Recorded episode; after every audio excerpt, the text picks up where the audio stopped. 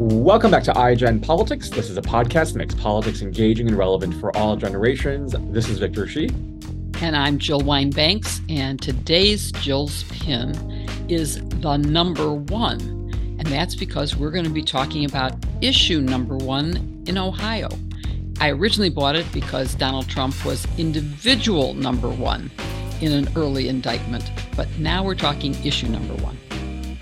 Exactly one week ago, Ohio voters, Democrats and Republicans, overwhelmingly voted against issue number one, which would have raised the threshold to pass a constitutional amendment from more than 50% to more than 60%. This was an effort pushed by Ohio Republicans in response to a ballot measure that Ohioans will vote for this November that would enshrine reproductive rights into the state's constitution. Today, we're going to discuss why Ohio Republicans wanted to increase the threshold, what last week's resounding rejection of that effort means for Ohio, and lessons for Democrats across the nation as we head into 2024. It will be a great episode. But before we do that, Jill and I are going to talk about some of the latest news that has dropped uh, as of last night, Monday night, which is that Donald Trump and 18 other people have been indicted in Fulton County, Georgia, for their efforts to try to overturn the 2020 election in Georgia. Um, Jill, this seems like, you know, this is number four. I don't know, you know, when America will, or I don't know if when Republicans will finally see this and say, you know, we are done with Trump. But what is your reaction to what we saw? You know, it was a pretty sprawling indictment with a lot of RICO charges. Um, walk us through that and what your top line reactions were. Well, you know, it's sad day in America when it's the fourth criminal indictment of a former president who was twice impeached. And each of them is very serious. This one is an in depth look at one part of one state's problem as set forth in the Jack Smith federal uh, case. So it overlaps a little, but goes much more in depth. Um, one of the big differences, of course, is that Fani Willis is using racketeer influence corrupt organization law, the RICO law, which someone on Twitter said well, finally, an indictment that names Donald Trump what he really is a racketeer. so I thought that was a pretty accurate assessment. And usually they, they use RICO against mob bosses and, and mafia. well, the, the federal law started uh, actually just before I joined the Justice Department. It's an old law, and it was intended for the mafia. It was intended for organized crime. Actually, back then we called it La Cosa Nostra, LCN. Um, then it became the mafia, and now it's just organized crime. And this is saying that Donald Trump is part of organized crime, that he's part of an organized, corrupt organization, that he ran a corrupt organization. And they lay out uh, very, very compelling facts. And the Georgia law is very broad in terms of what the underlying predicate criminal acts are, which includes forgery. So when he signed a certification, that was a forgery because he knew it wasn't true. When the fake electors signed their certificates, certificates, that was forgery. So they're charged with, you know, the crime of forgery, but also the conspiracy to take down the government through these criminal activities.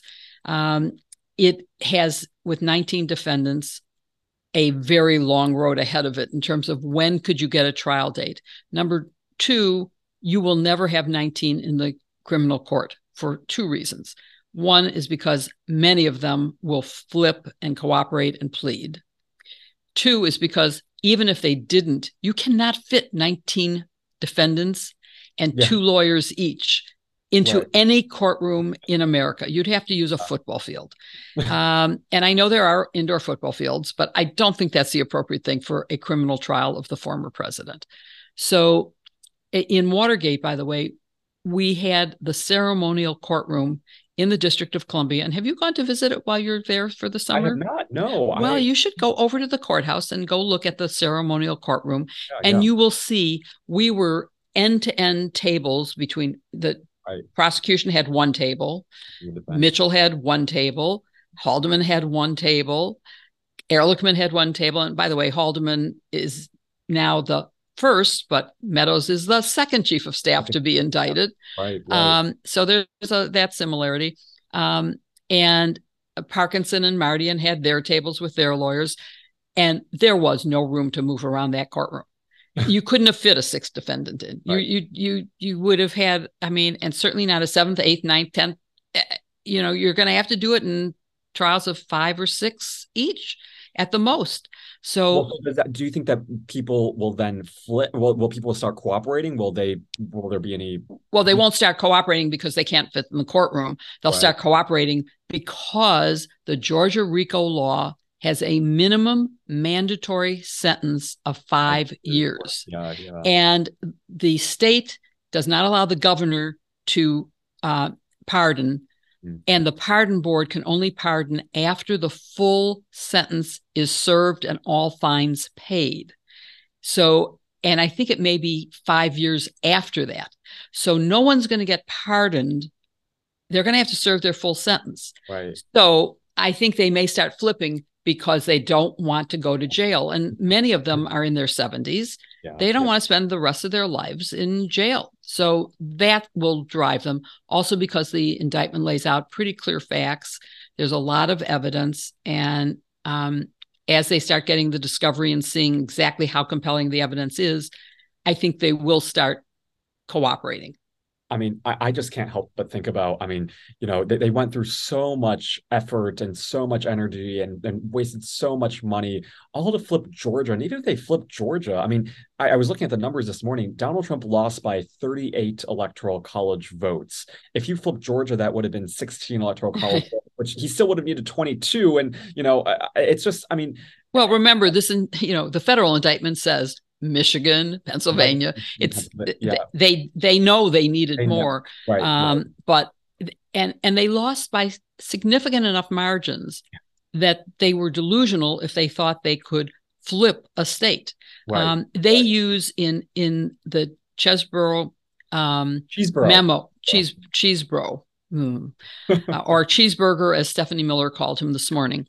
Um, Chesbro's memo refers to and says, well, Kennedy did it in 1960. Right. Kennedy was behind by 114 votes. I may be wrong on it being 114, but it's pretty close to 114 votes. And there was a recount pending, a lawsuit. I mean, there was actual chance that the count would change. And in fact, of course, it, I'm sorry, it was in Hawaii that the vote was. It was the first time Hawaii had been a state and voted. Hawaii and Alaska, that was their first time as uh, members of the states of the United States. Um, so it was it was a very very close race that ended up flipping to him, and so they went ahead and they filed because they believed it would flip, and the the judge in ruling said it's a good thing you did that because that is a prerequisite. So they're right on it's a prerequisite, but it's a prerequisite and legal if you're close to winning, not if you have no chance of winning. exactly. That is just not how it works. Period. It's not.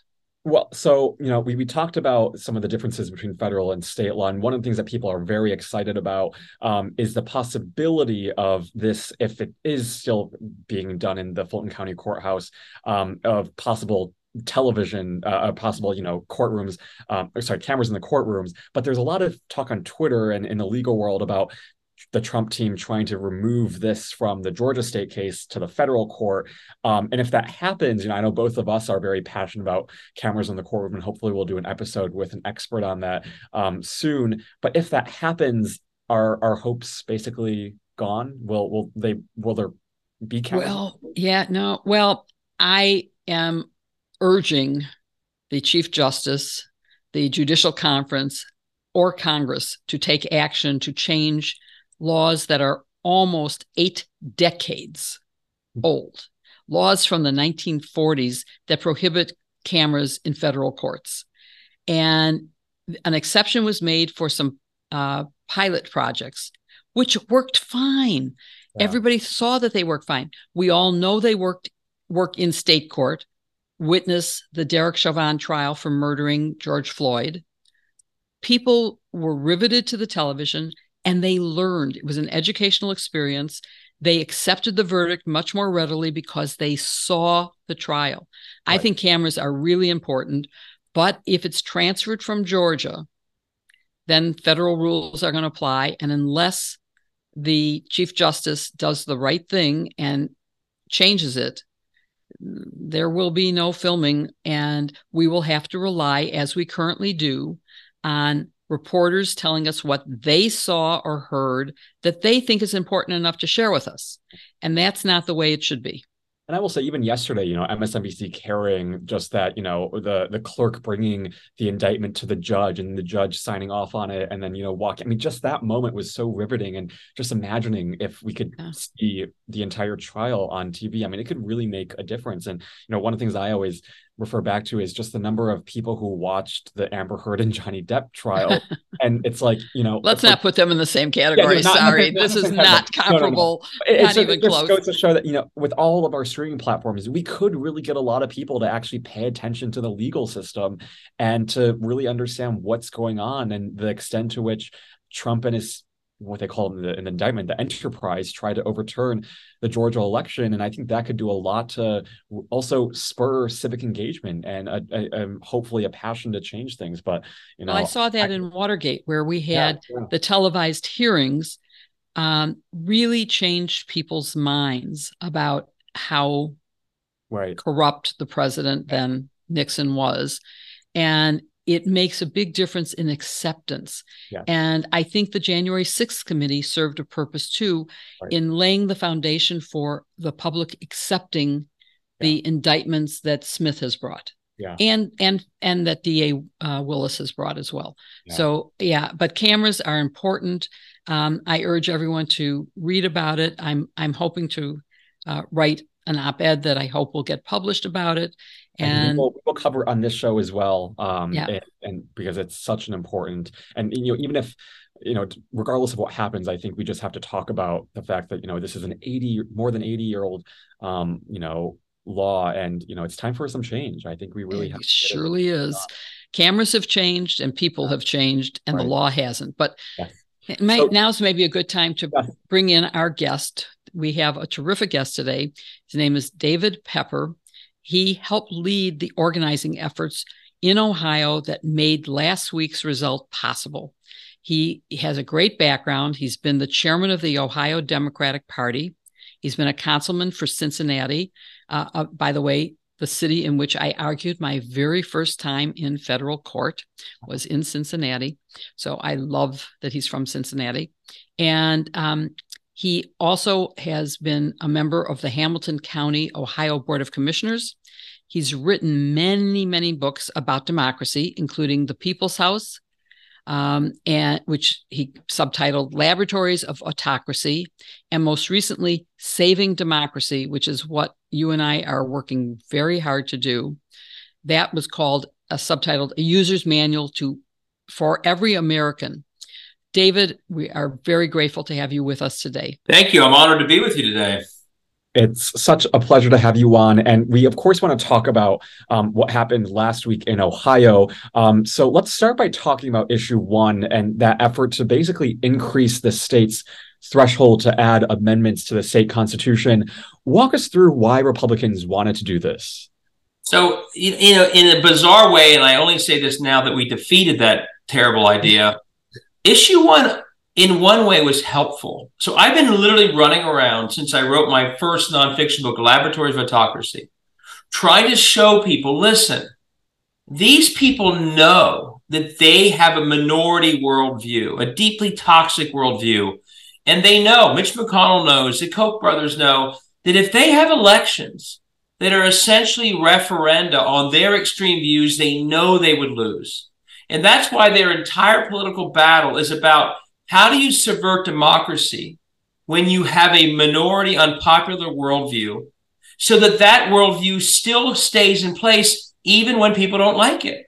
And I've been trying to, sh- and that's why they gerrymander, and that's why they suppress the Obama coalition, and that's why they do all these lawless things. It's because they're desperate to keep in place unpopular views that would never sustain in a healthy democracy. And some people said to me, David, that's such a, a amazing, you know, aggressive accusation. Um, do you really think that? And I've had to say things like, well, yeah, look, they're studying Viktor Orban. or um, you know something else. Well, now I can say, yeah, look at issue one in Ohio. Issue one was the perfect encapsulation of their strategy, which is they knew that a referendum this November on abortion will likely end up like the one in Kansas. The polls are very clear in Ohio. It's about 60 40 pro choice, just south of it. Rather than fighting a battle they assumed was a losing battle, like they don't want to fight anywhere, they just want to change the rules. And they're willing to break the law to change the rules. So they demanded a special election that uh, in August, which they had made illegal only months before, to, to basically trick the voters to raise the threshold to 60% so that even when their view is about 41%, they still win, even when they would otherwise lose. So it, issue one was sort of the, the, the perfect summary of this very blunt instrument they put together. How can we continue to have unpopular v- views be the laws of places that don't agree with us? And issue one was this obviously this mechanism to do that the good news is their plan to sneak it in an August election when no one's paying attention backfired. People saw for what it was.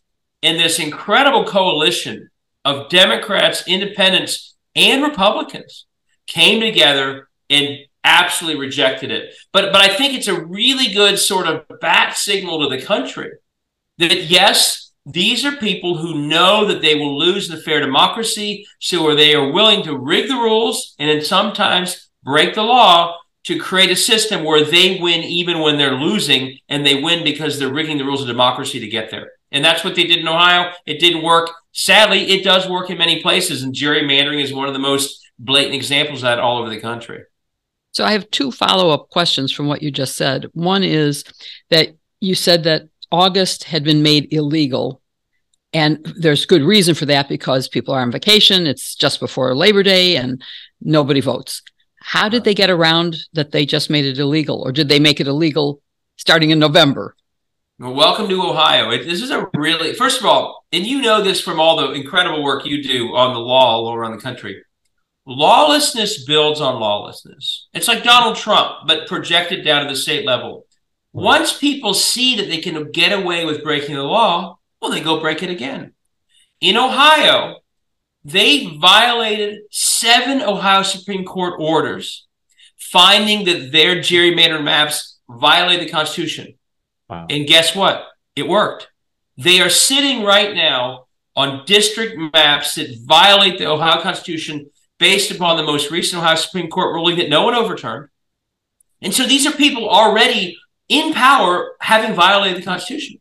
So when it comes to lawfulness, they just they, they've been rewarded for breaking the law. So here's the sequence on that election. They didn't just ban August special elections. They celebrated it like there was this enormous breakthrough. The guy who the guy who pushed it said, and Frank LaRose, our horrific Secretary of State, literally said this was a massive accomplishment. And one guy said it was the he his whole career he wanted to get rid of them because he said they were too expensive and they weren't democratic because too few people voted. They said these are things that an out of state special interest could take advantage of because no one's paying attention. So they're almost admitting what they're later doing. Right. But here's here's the tell. So they get rid of August special elections. But then they have a problem.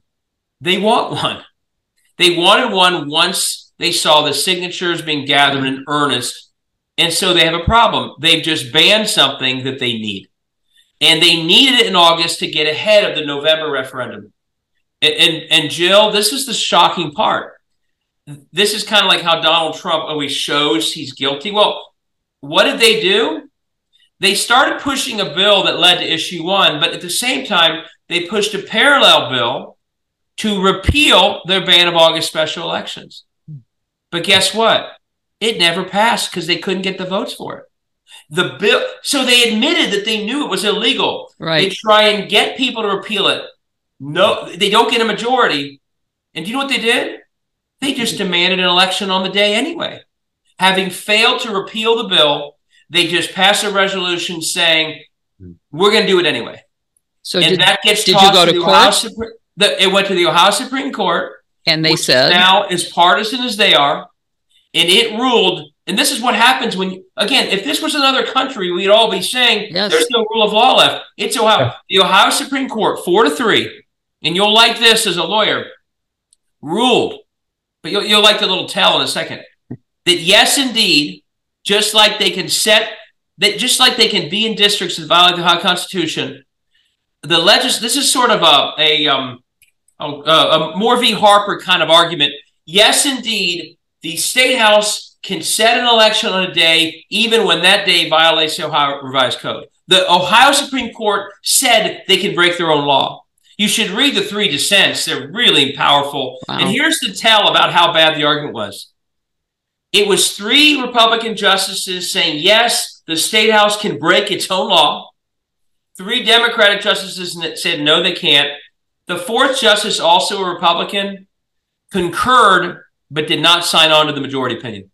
Didn't even explain why he thought it was okay. That's how unconvincing the three people saying it was okay. So they basically gamed it out that a partisan court would allow them to break their own law in, in a state with no rule of law left. The Supreme Court said, You're right, you can do it. The whole thing was outrageous. But so you know they knew it was illegal when they tried to repeal it. And then when they failed, they still demanded anyway. That's the state of things in states where these people literally they've been living in states with no accountability because of gerrymandering, and in many cases, no real rule of law left when it comes to politics. And and this election was literally held on a day to this date that violated the Ohio Revised Code, and the highest court in Ohio allowed it to happen. It's all outrageous. It is outrageous, and it doesn't bode well for Alabama, which is also ignoring the court, the Supreme Court of the United Yeah. States, Absolutely. order to fix its maps, um, and and or for Trump, who is ignoring all sorts of court orders uh, for which he hasn't been held accountable. But I believe Judge Chutkan is the one who's going to do it. My Yeah. second follow up question, though, was whether, given how the vote turned out, do you think that if you had gone with, you know, if you had lost issue one, and you may notice I'm wearing an issue one pin, um, that you would have won on the merits, that you would have had at least 60% of Ohioans supporting the right to reproductive freedom. I I actually think it's very unlikely. I mean, we just crushed issue one. Yeah. Issue one lost in very Republican counties. Um, the turnout was well higher in blue counties than rural red counties. You had Kasich and Taft against issue one. And with all of that, it still only hit 57%. No. It shows you just how issue one lost in five of the six of the largest media markets of Ohio. So you have this absolute drubbing, crushing defeat, but it still only was 57 43. And what that shows you is you can have a broad consensus in a state like Ohio, and this is true of a lot of states. But once the other side is putting big money and getting their vote out and all that, it's still really, really, really hard to get to 60%. And, and that threshold, I went back in time and as I did a final sort of tour on the state, we've had a major changes in Ohio, you know, term limits for governors and and we integrated the National Guard. Good for us. We it, we lifted the minimum wage. None of those hit 60%. None of mm-hmm. them. We eliminated the words white man from their constitution as related to who could vote in Ohio simply to be consistent with the US Constitution. It didn't hit 60%. So uh, changes that now you look back and think, well, my gosh, those were obvious, did not. So the point is, I don't think it would have hit 60. Uh, I don't predict it will because hitting 60 in a state like Ohio is incredibly hard. And, and what, what does it do in terms of the expectations? In the future, let's say the, the, the big donors who are helping the far right, they may not give nearly as much if, if they know it's a majority to get uh, choice into place. But if they know all they got to do is spend money to get to 41%, it's a much better investment. So it, it also changes the entire mindset about how you win and lose these things. So this thing was a real poison pill. And I think I think that 60% and, and, and another thing that was a another poison pill was the requirement that there be signatures gathered to a certain threshold in all 88 counties, which would have given any single county a veto to even have the election. You put those two together, and we would have literally been no. There would it would have been the end of these things. Wow. Uh, who would invest in those things? I don't think most people would. Yeah. So 60%, even though the polling's at about 59, the idea that you'd actually get to 60 in the end of a contested a, a, a battle over a woman's right to choose, I just I think it'd be very hard to get to that. So, can you talk a little bit about some of the organizing efforts that kind of happened after you know issue number one was put on the ballot? What was the energy like? You were on the ground organizing with people. Give us some examples of what that looked like. Well, first of all, there's a it was an incredible coalition. I, I it, the, the, last time this really happened to this size was when Kasich, um, to his regret, I think, tried to get rid of collective bargaining for public employees, and he included police and fire and other states have not done that, and it blew up in his face. Um, but that was uh, there was a lot of folks who had a direct interest in stopping that. It, it, this one was more of a broader interest in democracy. And man, it, to give credit where credit's due, because they were not very subtle about what they were building, a lot of people worked very hard long before they actually passed it. We hoped to stop it numerous times, and it never happened. It came close a few times. So the, there were people building and then the, the the best part is how much and i was right there was one of the people who was asked to leave the state house um, we were there making a lot of noise the day they passed it and to, and to frame it all as this outrageous attack this illegal attack again they said this was on a day that they had made illegal. The framing from the very outset was really important. And so to, to give credit to a, a, the, the the labor leaders, the, the groups like Common Cause, this amazing coalition that included the Libertarian Party, that came together very early. And it came together very publicly within minutes of the vote being made in the State House. The press conference in the State House of the no campaign was held with all these these people behind them. And I was in the room, I wasn't right at the press conference, but chanting no. Ohio voters could tell this is something's off here.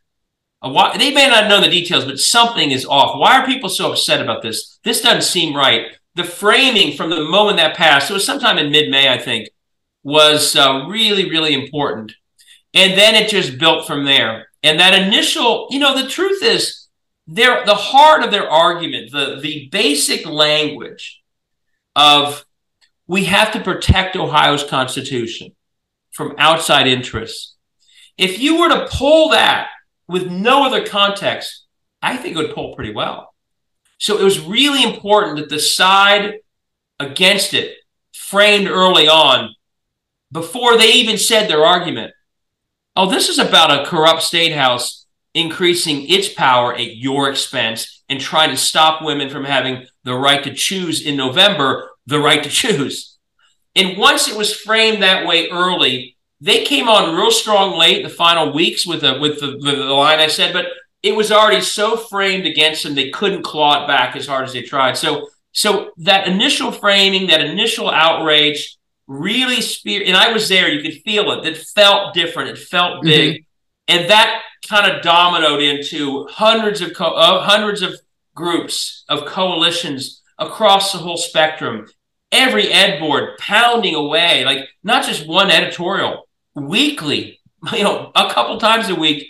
So it really, and then a great on the ground organizing effort. I mean, for an August election, hundreds of thousands of doors knocked, millions of phone calls, postcards from all over the country. This thing got nationalized. And all of a sudden, yeah. election day, we see almost a midterm level turnout. And what was an election that was originally projected at 8% turnout, which is what they hoped for. So all of that crescendo, but the beginning stage of it was really important framing and getting people energized to do what ultimately happened. Yeah, it, it, it was a national thing where um, I saw many tweets from all over the country, including my own, saying vote no on number one.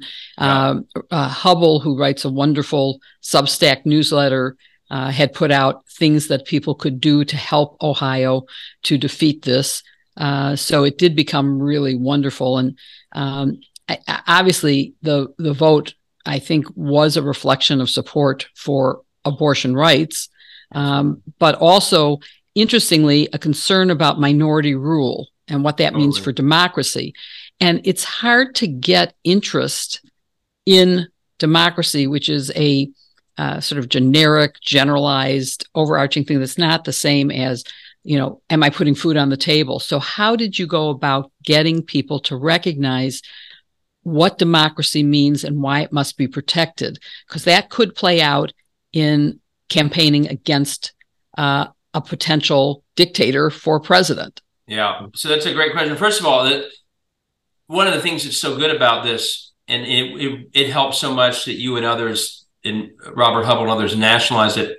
We are seeing now a winning streak for democracy going back to last August in Kansas that extended through all the Secretary of State election denier candidates losing last November, picking up state houses like Michigan and Pennsylvania that normally we never pick up in the yeah. midterm or the White House rolling into April with the Wisconsin Supreme Court race, and now this. When the national democracy champions say and see that there's a threat to democracy somewhere, and it's happening more and more than it used to, where we only focused on a few Senate celebrity races, they're rallying. And when we rally, we are winning these things. So, so what you did, and the fact that you know Chris Hayes and Rachel Maddow and all of them yeah. made this a big all of that turned this into a democracy battle. Yeah. And we are winning these battles when we figure mm-hmm. out. And the reason that I'm excited is that first book I wrote, Laboratories of Autocracy, was all about trying to say to people, the true front line are these state level battles. And I wrote it because I didn't think anyone thought that. And in the last couple of years, you really see an appreciation of it. Um, the really important question, though, and one of the things I go through in the second book called Saving Democracy is if we only run on sort of a 30,000 foot argument over democracy, while, while some people will, that's enough to motivate them. For many other people, it feels academic. Yeah. yeah. Or they've, or democ, you know, the younger generation, they they haven't seen democracy be all that great for them. I mean, they're seeing it screw them over again and again. So saying save democracy, some people say, well, I, I, will, but it's not like it's working out that well for me. Look at student debt, look at climate change, look at gun violence. So that 30,000 foot argument will work with some, but it's not enough to win. And so I think the really important thing that's happening, and has especially happened after Dobbs, although there are other ways to do it, is to, is to say there's a reason they're attacking democracy. And it's to do things to you and to the majority of Americans or people in your state that you don't want done. And the reason they're they're attacking democracy is to impose those things on you. And those things need to feel real to people. And after Dobbs, boy, has it felt real to people. And I think one reason those Secretary of State, again, those election denying Secretary of State candidates lost is there was a connection between what they would do to democracy and the fact that they all basically supported, you know, the end of Roe v. Wade, mm-hmm. and the connection between democracy going down and what that would do to people's lives made them very tough candidates to win. That also would have hurt someone like a Kari Lake. Well, this issue was literally the perfect combination of that. They're attacking democracy for minority rule to stop you protecting your right to choose in November and cases like that 10 year old rape victim being forced to go to Indiana. So it was the perfect connection of the democracy framing, which is important, but the real world consequences if they succeed in subverting democracy. And for some voters, like you said, sitting around that table, worrying about the next day in their t- in their challenging life for them and their family, the second piece is really important. Yeah. And and so my advice to anyone running is a lot of the stuff that I would talk about or that we would talk about democracy, that's not your 30 second ad. The, but the frame is they're doing it because in the end you they don't want you to have a choice over over you know again choice itself or in some places because they're destroying your local public schools right. Uh, or because of gun violence they want to achieve something that that you don't want and the only way to, for them to get there is attacking democracy so i think that that's a one-two punch that was inherent in this campaign that I would say in other types of campaigns, you want to make those connections. Josh Shapiro did that very well when he won the Pennsylvania governor's race. He made it about real freedom, about yeah. democracy and choice. He made that connection. So I think that's a really important one-two sort of real-world punch you got to you got to do if you're going to win on these issues. So I think that's the perfect segue to talk about 2024 because Ohio is going to be a really key state for Democrats and this nation. Um, you once were chair of the Democratic Party in Ohio. Do you think that message that you just laid out is something that Ohio should lean on in 2024? And talk about, I mean, Sherrod Brown is running in 2024. I know he's um, running a tough seat. How do Democrats channel that, not just in Ohio, but across the country? Well, I mean, a couple things. First of all, I do think, in hindsight, now that we know we beat it, the Republicans did um, Democrats know how a real favor because November 22 was a tough outcome in Ohio. I mean, mm-hmm. Tim Ryan lost by six against JD Vance, who's who's honestly appalling in so many ways. Our governor candidate lost by 26 points. So the first thing I'd say is get organized. That would have been hard to do after 22 in a in a vacuum. But because of issue one and now the referendum in November, we got a, we got coalitions who who not only have been organized, but now they're fired up because they saw that it worked, mm-hmm. and they're going to stay fired up through November, trying to make sure we pass this um, referendum to protect protect a woman's right to choose. Um, and now the other thing I'm a big believer in, and you may have heard me talk about this. We also have to start running everywhere. Well, now we have a reason to run against every single person who voted put issue one on the ballot, violating their own law, don't we? Uh, so I think gearing up we're gearing up now, and that's what we should be doing. Everyone should be doing that everywhere. We we shouldn't be watching this god awful primary between Trump and DeSantis. We should be interested in the criminal trials of Trump, but don't let that stop us from organizing. Do the organizing while we watch that stuff, but be sure to be organizing to run everywhere, to engage everywhere.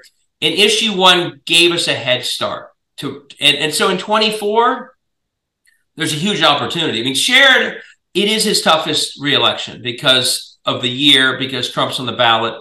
But he's also still, uh, I think, positioned to win.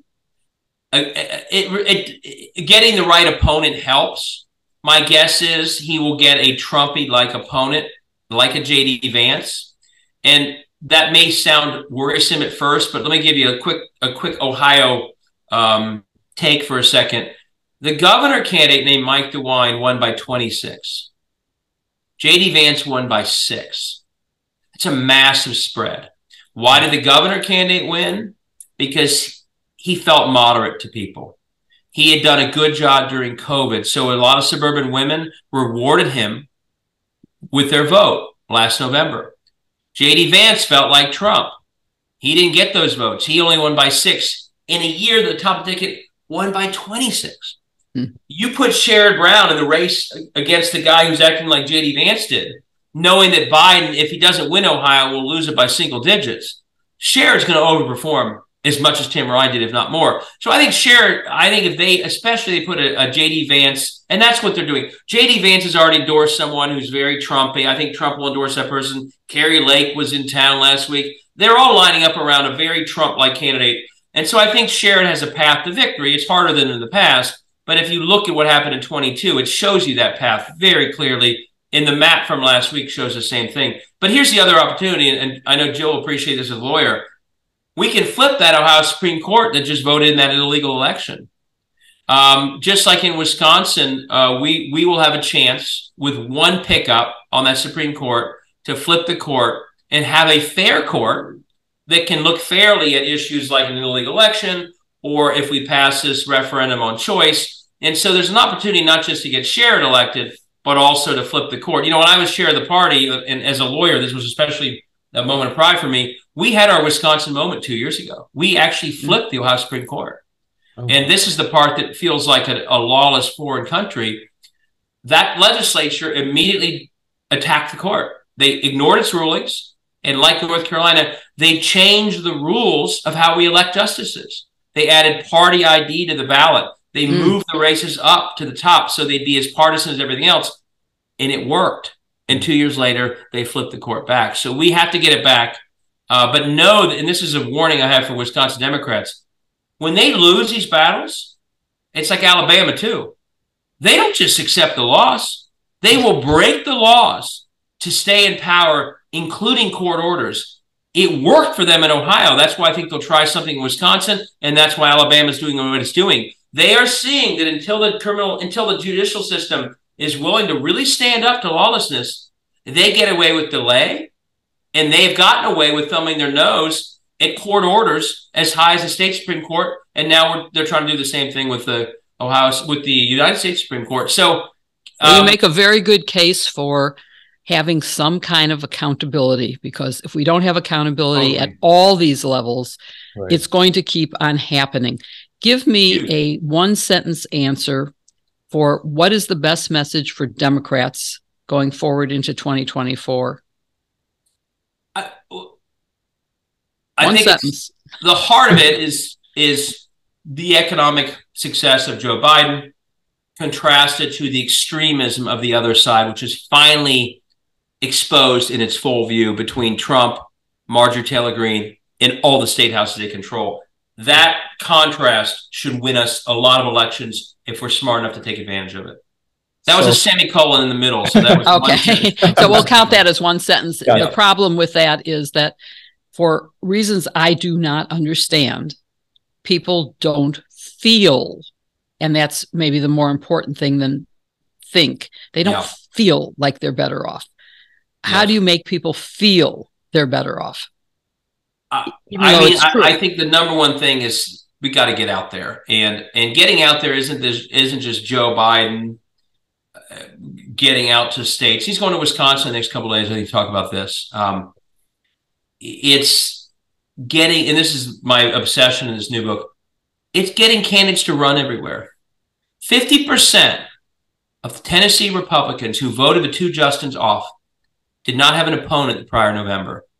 60% of the Oklahoma State House Republicans, no opponent last November. In Texas, Beto O'Rourke ran. Dozens of districts uncontested. Millions of people don't even hear from us. And what and, and Stacey Abrams yeah. and Raphael Warnock, dozens of uncontested districts. What happens when we're not running?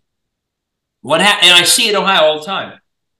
They take credit for the good things we do.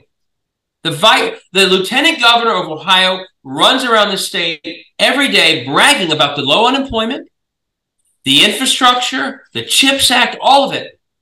And when you're, and this is happening everywhere. Oklahoma, the governor, you'd think he was a Democrat who voted for the CHIPS Act or the infrastructure bill. But when we're not running in half these places, they take credit for what we've done. Right. And there's no one there to rebut them because we're not running. And then they any problem that people don't like, they say is the fault of the Democrats in Congress. Often the very bills they're taking credit for. And so I think we have to do it at the top. But the best way to get ourselves in a position to talk about what we've done and, and, and how it's helped people is to be smart enough to get ourselves on ballots across the country, not only in suburbs, swing areas, and obviously we're in cities, but get ourselves on the ballots of all the rural areas where the margins were just a lot thinner last week for issue one. Get ourselves running. So you may not win in those places, but you'll have a message and you can be the one to stand up, you know, have a, have a press conference a block down from the one where the Republicans are taking credit for something. And you say, I'm happy about this too, but those people had nothing to do with it. They were against it. And when you leave half the districts unopposed, which we do, you literally are giving a gift to their messaging and you're never getting ours out there. So that's not going to, ch- if someone's having a rough time of it economically, that won't change that. Mm-hmm. But the numbers are pretty clear that there's a lot of lift right now in the economy. And how do we know that? Because in Ohio, it's the Republicans who are actually saying that and taking credit for all of it. And we let it happen when we're not in the game in these places, able to rebut or at least say, well, this was had nothing to, we're happy too, but it wasn't because of you, it's because of us. So I agree with everything you just said, but I just have a follow up because I mean, one of the things that we saw happen in 2022 and that Maxwell Frost, who was the first Gen Zer to be elected um, to Congress, talk a lot about is how hard it is to actually run for office. And yes, we want people to run in every area, but how do we get people to actually take that first step and provide them resources? Does that come from the Ohio Democratic Party? Does that come from outside organizations? How do we get people to kind of break those barriers that keep people from running for office? That's a great question. And I'll start by saying it's not for everybody. I don't think we say to everyone, go run. You got to be at the right time in your life to take on something that's very difficult. Um, but you also don't have to have all sorts of Uber degrees and all sorts of stuff. What I'm looking for are just members of good standing in their community who are authentic and are in public service for the right reason. Um, I can't think of a better candidate, for example, than someone who's taught history for 25 years at local high school who's touched every family, who's gained the respect of that community. I'd love to. Uh, that's there's so many good candidates out there who've already been doing service. This is a different kind of service. Here's what we have to do. In addition to the training and support, and this is a part. This is a, I put a lot of time in this book. Right now, the infrastructure of the Democratic Party generally only supports people running in swing districts for federal purposes. That infrastructure does not value running everywhere. And so, why do we have 50% of Republicans in Tennessee un- uncontested or so many? Because we have an infrastructure that is literally saying, well, we're fine with that. And so, when people finally do say, and I've, I've met some of these folks, when people step up in a tough district that they're probably going to lose, they don't get any help. They don't get their calls returned. No one thinks they matter. When they say where they're running in a tough district, people want to get off the phone. Oh, what the heck? You're not going to win that. Why are you doing it? We need to change our entire frame about those runs. Mm. And there are groups doing this, like Run for Something others. If you are running for office when democracy is under attack and you are running in a tough district, you're a freaking hero. You are a patriot. And your public service doesn't begin if you win, it began the day you started running.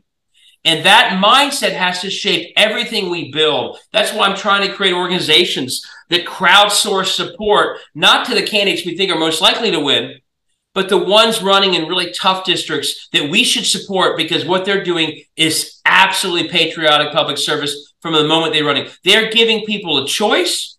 They're providing transparency. They're holding extremists accountable. They're lifting turnout for other people. And our and so I go through in the book a whole chapter. How do we build an infrastructure that values running everywhere? And the good news is there are organizations that are sort of on their own, grassroots up doing this. Run for something. There's one called Tech for Campaigns. There's one called Arena, which is providing training for staff. We need more support for the candidates themselves. So it's there, but it's not core mission right now. We need to scale up that infrastructure so that people, again, if if you run for office and you sense from the all from the summer on that no one cared and you knocked on doors and got yelled at and no one backed you up and that election is over not only will you never run again but anyone you know who says hey you ran should i run next time? that person will say no they don't care. Don't run. Well that's why we have so many uncontested races. We need the people who run in tough places to literally feel like the heroes that, that they are and we need we need a whole infrastructure that does that. It's starting to build, by the way. That's the good news. Yeah. Now, Victor and I have talked often about how important local races are running for the school board because that's where a lot of stuff happens. And you know, I came from a federal government background and thought that was where everything happened. And then I went into state government and realized that's where you really touch people's lives. Yeah, and in the city where you really touch people's life. But l- let's let's end this by talking about two things. One, um, you in your books you talk about the problems, the causes. Let's talk about the solutions. Mm-hmm. Give me maybe the three best solutions to combat the attacks on democracy. So the most important solution is that every single person doesn't accept the false narrative that the battle for democracy will be settled in some swing state far away or in some courtroom near Mar-a-Lago or in DC. That, that you can save democracy even if you're not on one of those juries and if you don't happen to live in Pennsylvania or Wisconsin. Yeah. Their front line in attacking democracy are the state houses of all the states. That's bad news because it's a deep attack on democracy. It's not just surface level. But there's good news with that, and that is that you, everyone listening, I don't care if you're in red Oklahoma, blue New York, where the turnout was too low last November, you are all on the front line of democracy and where it's being attacked, which means you have so much more power to lift democracy where you are than you ever imagined. You don't only need to send a check to John Fetterman because that's a swing state. You don't only need to cheer on, you know, Jack Smith. You can lift democracy where you are, school board, state house, engaging voters. So that's the, the first is for everyone to see the attack on democracy starts in states, which means it starts where you are, wherever you are. Uh, but with that comes a couple key principles that I go through in the book. One, we got to run everywhere and you can play a role in running everywhere. Number two, we have to engage an electorate, and this includes young voters, that has basically been the direct target of voter suppression for decades. And because they've been the direct, the Obama coalition writ large has been an absolute target of voter suppression for decades. And you can play a role, I don't care where you are, in getting a part of the electorate that was targeted to keep minority rule going, eliminated through purging and voter ID, and through just sometimes stepping away from democracy because they don't feel like it's helped their own lives. And you can play a role in re-engaging a part of the electorate that is not right now not really part of the democratic conversation at the scale it needs to be. Uh, and so I'd say those, so running everywhere, re-engaging the part of the electorate, and seeing that your own footprint in life, all the things you do, if you're at school, if you're if you're at a nonprofit, if you volunteer at one, if you know the mayor of a city, your footprint in your life is your single best tool to democracy. But don't just think you use it for a little bit of money, a little bit of time. There's so many things you could do to lift democracy once you realize that you're on the front line of that. And I go mm-hmm. through in my book that's sitting behind me, I literally have like work. I'm so intense about this. I have worksheets saying to people, fill it out. If you fill it out, and I give examples, you will see there's so many things you could do to make sure that every homeless person walking through a homeless shelter gets registered to vote. Sherrod Brown convinced every McDonald's in Ohio when he was Secretary of State to put on the tray a voter registration form. Every mayor of every city could have every single person who walks through the doors of every rec center, every library, and, uh, register to vote, get on that early vote list. If you know the mayor, ask him to do that. There's so much more you can do once you realize that that's where the battle is. And, and mm-hmm. I try and walk through that in the book. But that first step of, of seeing that you have a role in this where you are is, is the most important step. And if everyone takes it, we scale up our battle for democracy in a way that's winning against a very high level attack on democracy that if we don't scale up could could still win the day. So it's it's the, the simple act of taking agency over it, I think, is the most important one. I think that is great advice. And I think that hopeful note is the best way to end this. David Pepper, thank you so much for your work in Ohio and for saving democracy one person, one county, one state at a time. Thank you. Thanks thank you, David. For all your hard work. Thanks so much. Thank you, everyone, for watching or listening to this episode of iGen Politics. We hope you enjoyed it. We will be back next week for another episode of iGen Politics. But in the meantime, you can subscribe right here on youtube.com slash Politicon so you don't miss an episode or follow us wherever you listen to your podcast, whether it's Apple Podcasts, Spotify, Google Podcasts, wherever you listen. You can listen to us there as well. Thank you, everyone, for watching or listening. And Jill and I will see you next week for another episode.